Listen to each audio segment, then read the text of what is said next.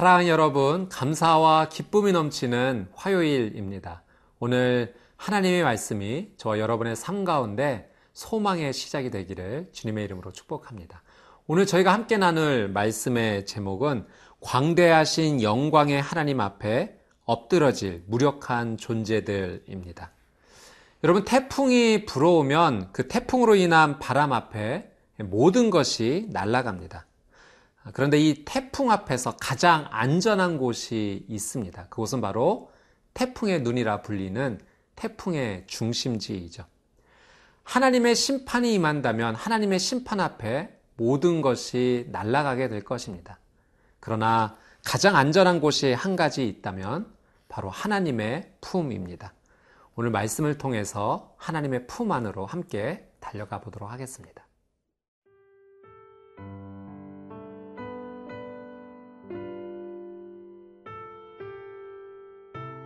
이사야 2장 12절에서 22절 말씀입니다. 대저 만군의 여호와의 날이 모든 교만한 자와 거만한 자와 자고한 자에게 임하리니 그들이 낮아지리라. 또 레바논의 높고 높은 모든 백향목과 바산의 모든 상수리 나무와 모든 높은 산과 모든 솟아오른 작은 언덕과 모든 높은 망대와 모든 견고한 성벽과 다시스의 모든 배와 모든 아름다운 조각물의 말이니 그날에 자고한 자는 굴복되며 교만한 자는 낮아지고 여호와께서 홀로 높임을 받으실 것이요. 우상들은 온전히 없어질 것이며 사람들이 암혈과 토굴로 들어가서 여호와께서 땅을 진동시키려고 일어나실 때에 그의 위엄과 그 광대하심의 영광을 피할 것이라. 사람이 자기를 위하여 경배하려고 만들었던 은우상과 금우상을 그날에 두더지와 박쥐에게 던지고 암혈과 험악한 바위 틈에 들어가서 여호와께서 땅을 진동시키려고 일어나실 때에 그의 위엄과 그 광대하심의 영광을 피하리라. 너희는 인생을 의지하지 말라. 그의 호흡은 코에 있나니 세말 가치가 어디 있느냐. 12절 말씀 같이 한번 읽어보도록 하겠습니다. 대저 만군의 여호와의 날이 모든 교만한 자와 거만한 자와 자고한 자에게 이말이니 그들이 낮아지리라. 12절 말씀에 여호와의 날이라는 표현이 나옵니다. 여호와의 날은 하나님께서 주권적으로 개입하셔서 역사적으로 이루어질 심판의 날을 의미합니다. 이날 하나님 앞에서 교만한 자, 거만한 자, 자고한 자에게 심판이 임할 것이라 말씀하시죠. 하나님은 이 심판의 방법에 대해서 마태복음 13장 말씀을 보니까 예수님께서 알곡과 가라지 비유를 해 주셨습니다. 농부가 좋은 씨앗을 밭에 뿌렸는데 원수가 밤에 와서 가라지를 뿌려 놓습니다. 그러니까 알곡과 가라지가 함께 자라게 되었던 거죠. 종들이 주인에게 가라지를 뽑을까요? 물어봤을 때 주인은 추수 때까지 두라고 합니다. 이유는 가라지를 뽑다가 알곡까지 함께 뽑힐 것이 염려되기 때문입니다. 하나님께서 마지막 날에 여호와의 날에 악인들을 심판하시는 이유는 하나님의 백성을 정말로 사랑하시기 때문에 그렇죠. 하나님의 백성을 보호하시기 위해 악인의 심판을 유보해 주시는 것입니다. 그래서 어떻게 보면 악인들이 잘 되는 것 같습니다. 그들은 수단과 방법을 가리지 않기 때문에 그들의 모습을 보면서 우리도 유혹을 받게 되죠.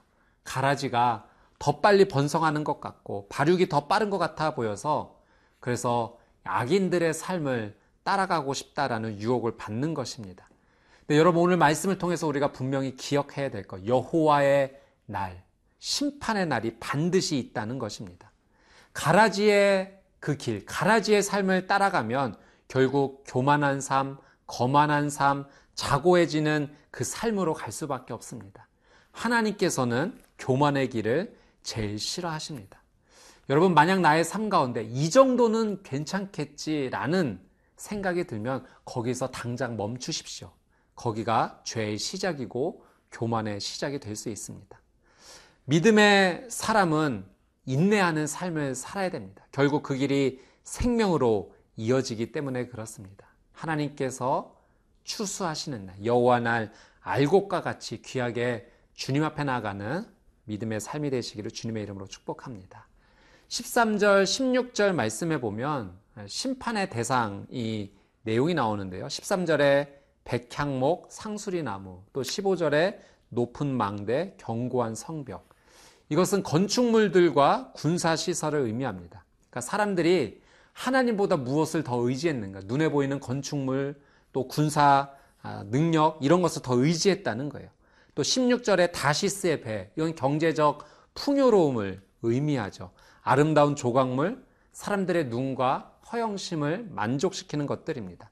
하나님께서 심판의 대상을 불러 주신 것은 당시 유다 백성들이 하나님보다 이런 것들을 더 많이 의지하고 따라갔다는 것, 그것을 경고해 주시는 것입니다. 이 말씀 통해서 오늘 우리에게도 동일하게 질문하십니다.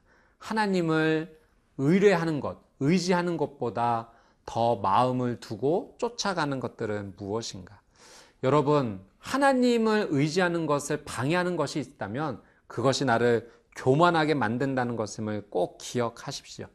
심판이 임하고 나서 깨닫는 것보다 더 중요한 것은 심판이 임하기 전 경고의 말씀 앞에 깨닫고 돌이키는 것. 그것이 중요합니다. 그것이 은혜의 삶이죠.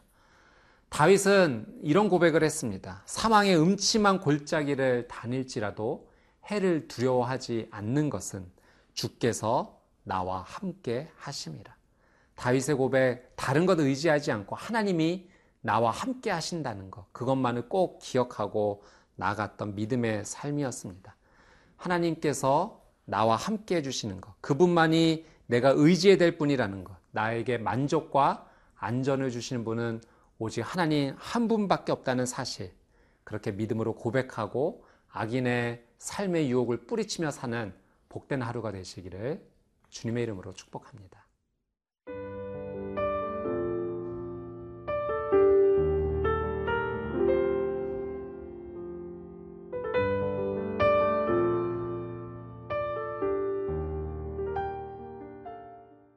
17절 말씀 한번 읽겠습니다. 그날에 자고한 자는 굴복되며 교만한 자는 낮아지고 여호와께서 홀로 높임을 받으실 것이요.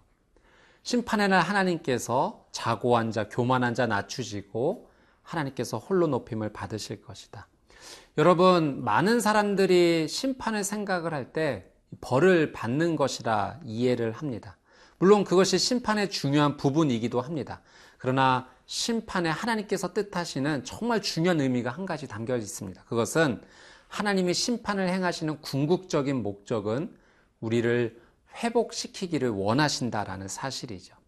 어그러진 것을 하나님께서 바로 잡아주시고, 허물어진 것은 굳게 세워주시고, 잘못 세워진 것, 없어져야 될 것, 그것을 소멸시켜 주시며, 더러워진 것을 깨끗하게 해주시는 그 놀란 은혜가 심판의 의미에 담겨져 있다는 것입니다. 음악에서 조율이라는 것이 있습니다. 악기가 연주가 시작되기 전 그 음을 맞추는 것이죠.